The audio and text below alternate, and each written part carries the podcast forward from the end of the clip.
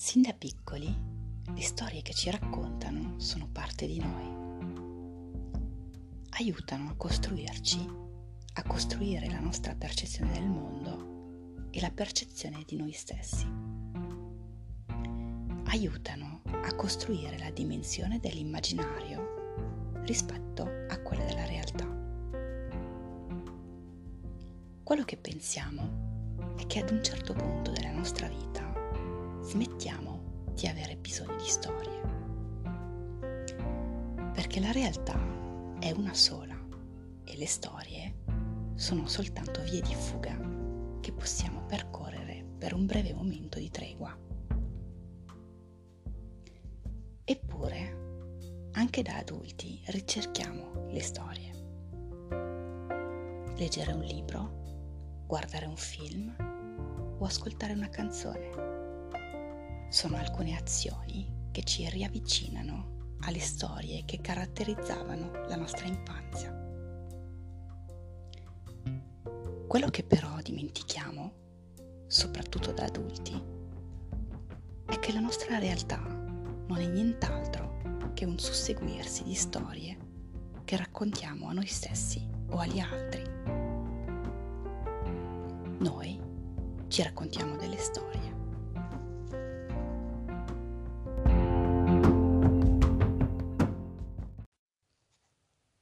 Come?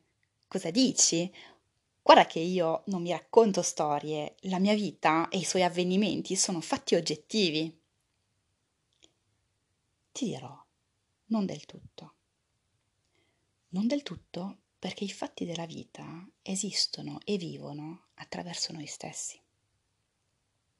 I fatti della nostra vita, così come le persone che la compongono o che ci passano anche in modo effimero, vengono alla luce soltanto grazie a come li raccontiamo, a noi stessi o agli altri.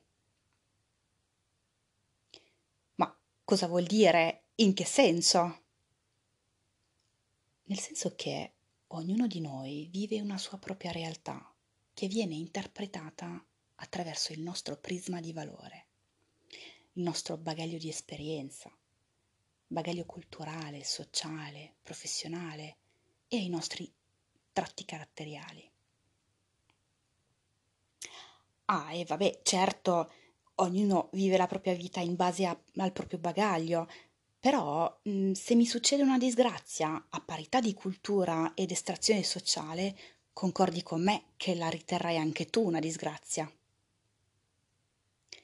Non ho capito perché dobbiamo parlare di disgrazia. Forse perché siamo tutti un pochino più disposti a pensare che la felicità sia più irrazionale, più soggettiva rispetto alla tristezza o al dolore. Ma se ci pensi, non c'è alcun motivo per cui io possa sapere cosa provi quando sei felice, né tantomeno quando sei triste. Le uniche due cose che posso fare sono basarmi su quello che mi racconti oppure basarmi sul racconto della mia esperienza rispetto a quello che penso che tu stia vivendo. Raccontandoci le nostre storie, attiviamo l'empatia, che sia la nostra empatia verso noi stessi o quella altrui verso di noi. Ed è così che nascono le relazioni. Grazie ai racconti che ci scambiamo, all'empatia che generano, e al richiamo che questi racconti possono avere nelle nostre rispettive vite. Perché vi racconto questo? Perché sono fermamente convinta che dal momento in cui prendiamo consapevolezza che il nostro universo viene plasmato da come lo raccontiamo, allora istintivamente prendiamo coscienza del potere che possiamo avere nel generare empatia nell'altro mentre raccontiamo una versione della nostra realtà. E dal momento in cui prendiamo coscienza del fatto che un evento esiste solo perché lo raccontiamo, intendo dire anche in silenzio a noi stessi nella nostra testa, capiamo subito l'importanza delle parole utilizzate per raccontarlo.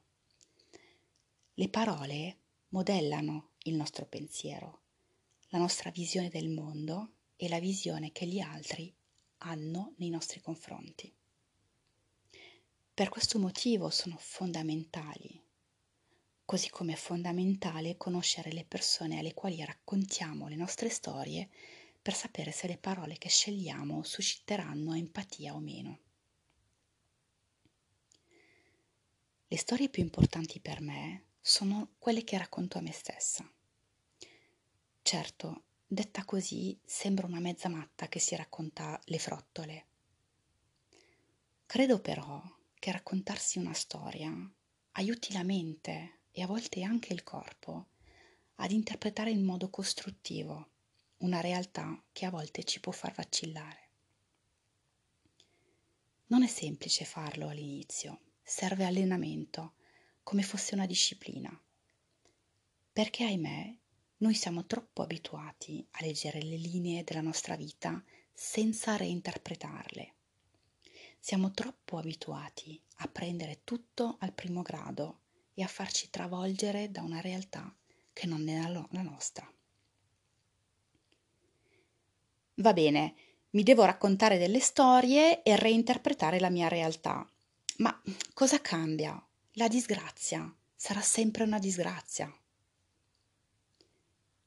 Hai ragione, il fatto non cambierà. Quello che cambia però è come lo affronti. Affrontare vuol dire ergersi deliberatamente dinanzi ad un elemento ostile, che sia materiale o meno, ed incontrarlo, misurarsi a lui. Tu puoi scegliere di misurartici, lottare contro, cercare di annientarlo, eliminarlo, rinnegarlo, rischiando però che sia lui a vincere, visto che, come sai, non starete lottando sullo stesso piano. Oppure puoi decidere di concedergli meno forze, meno presa su di te, meno importanza. Puoi decidere di donargli un senso diverso, una tua personale reinterpretazione. Ma se mi racconto queste storie poi che penseranno di me? Mm.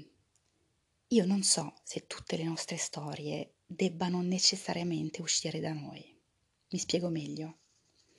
Finché noi non sappiamo raccontarci le nostre storie, o meglio, non sappiamo reinterpretare la nostra realtà in modo costruttivo, siamo molto esposti alla necessità di parlarne con altre persone come per cercare in loro appunto questa interpretazione che noi non siamo riusciti a trovare.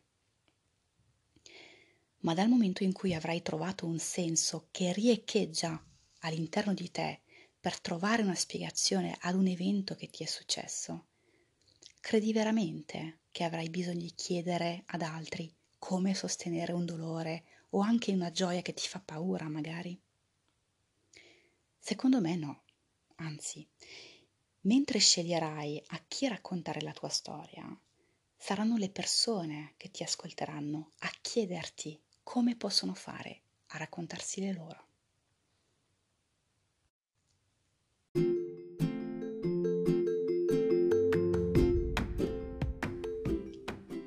Questo dialogo non c'entra con la sostenibilità, lo so, o meglio, forse sì, se parliamo di sostenibilità in senso allargato. La mia vita deve essere sostenibile per me prima di tutto, per consentirmi di concentrarmi sul mondo che mi circonda. Accettare e sostenere i fatti della vita per poi uscire da una visione antropocentrica e tendere ad una visione ecosostenibile e circolare. È un impegno di tutti i giorni, far pace con le proprie storie, per poter scegliere le nostre battaglie e combatterle all'esterno. Perché la società nella quale viviamo ci vuole tutte e tutti identici, per poter metterci delle etichette, categorizzarci e contarci. Ma noi, prima di entrare in queste categorie, siamo fatti delle storie che ci raccontiamo Noi siamo le parole che scegliamo per raccontarci. Quindi ricordiamoci di far pace con le nostre storie prima di pensare di affrontare le battaglie fuori. Questo è un promemoria per me, è un mio personale messaggio a tutte le persone che nella mia vita hanno partecipato a farmi raggiungere questa consapevolezza.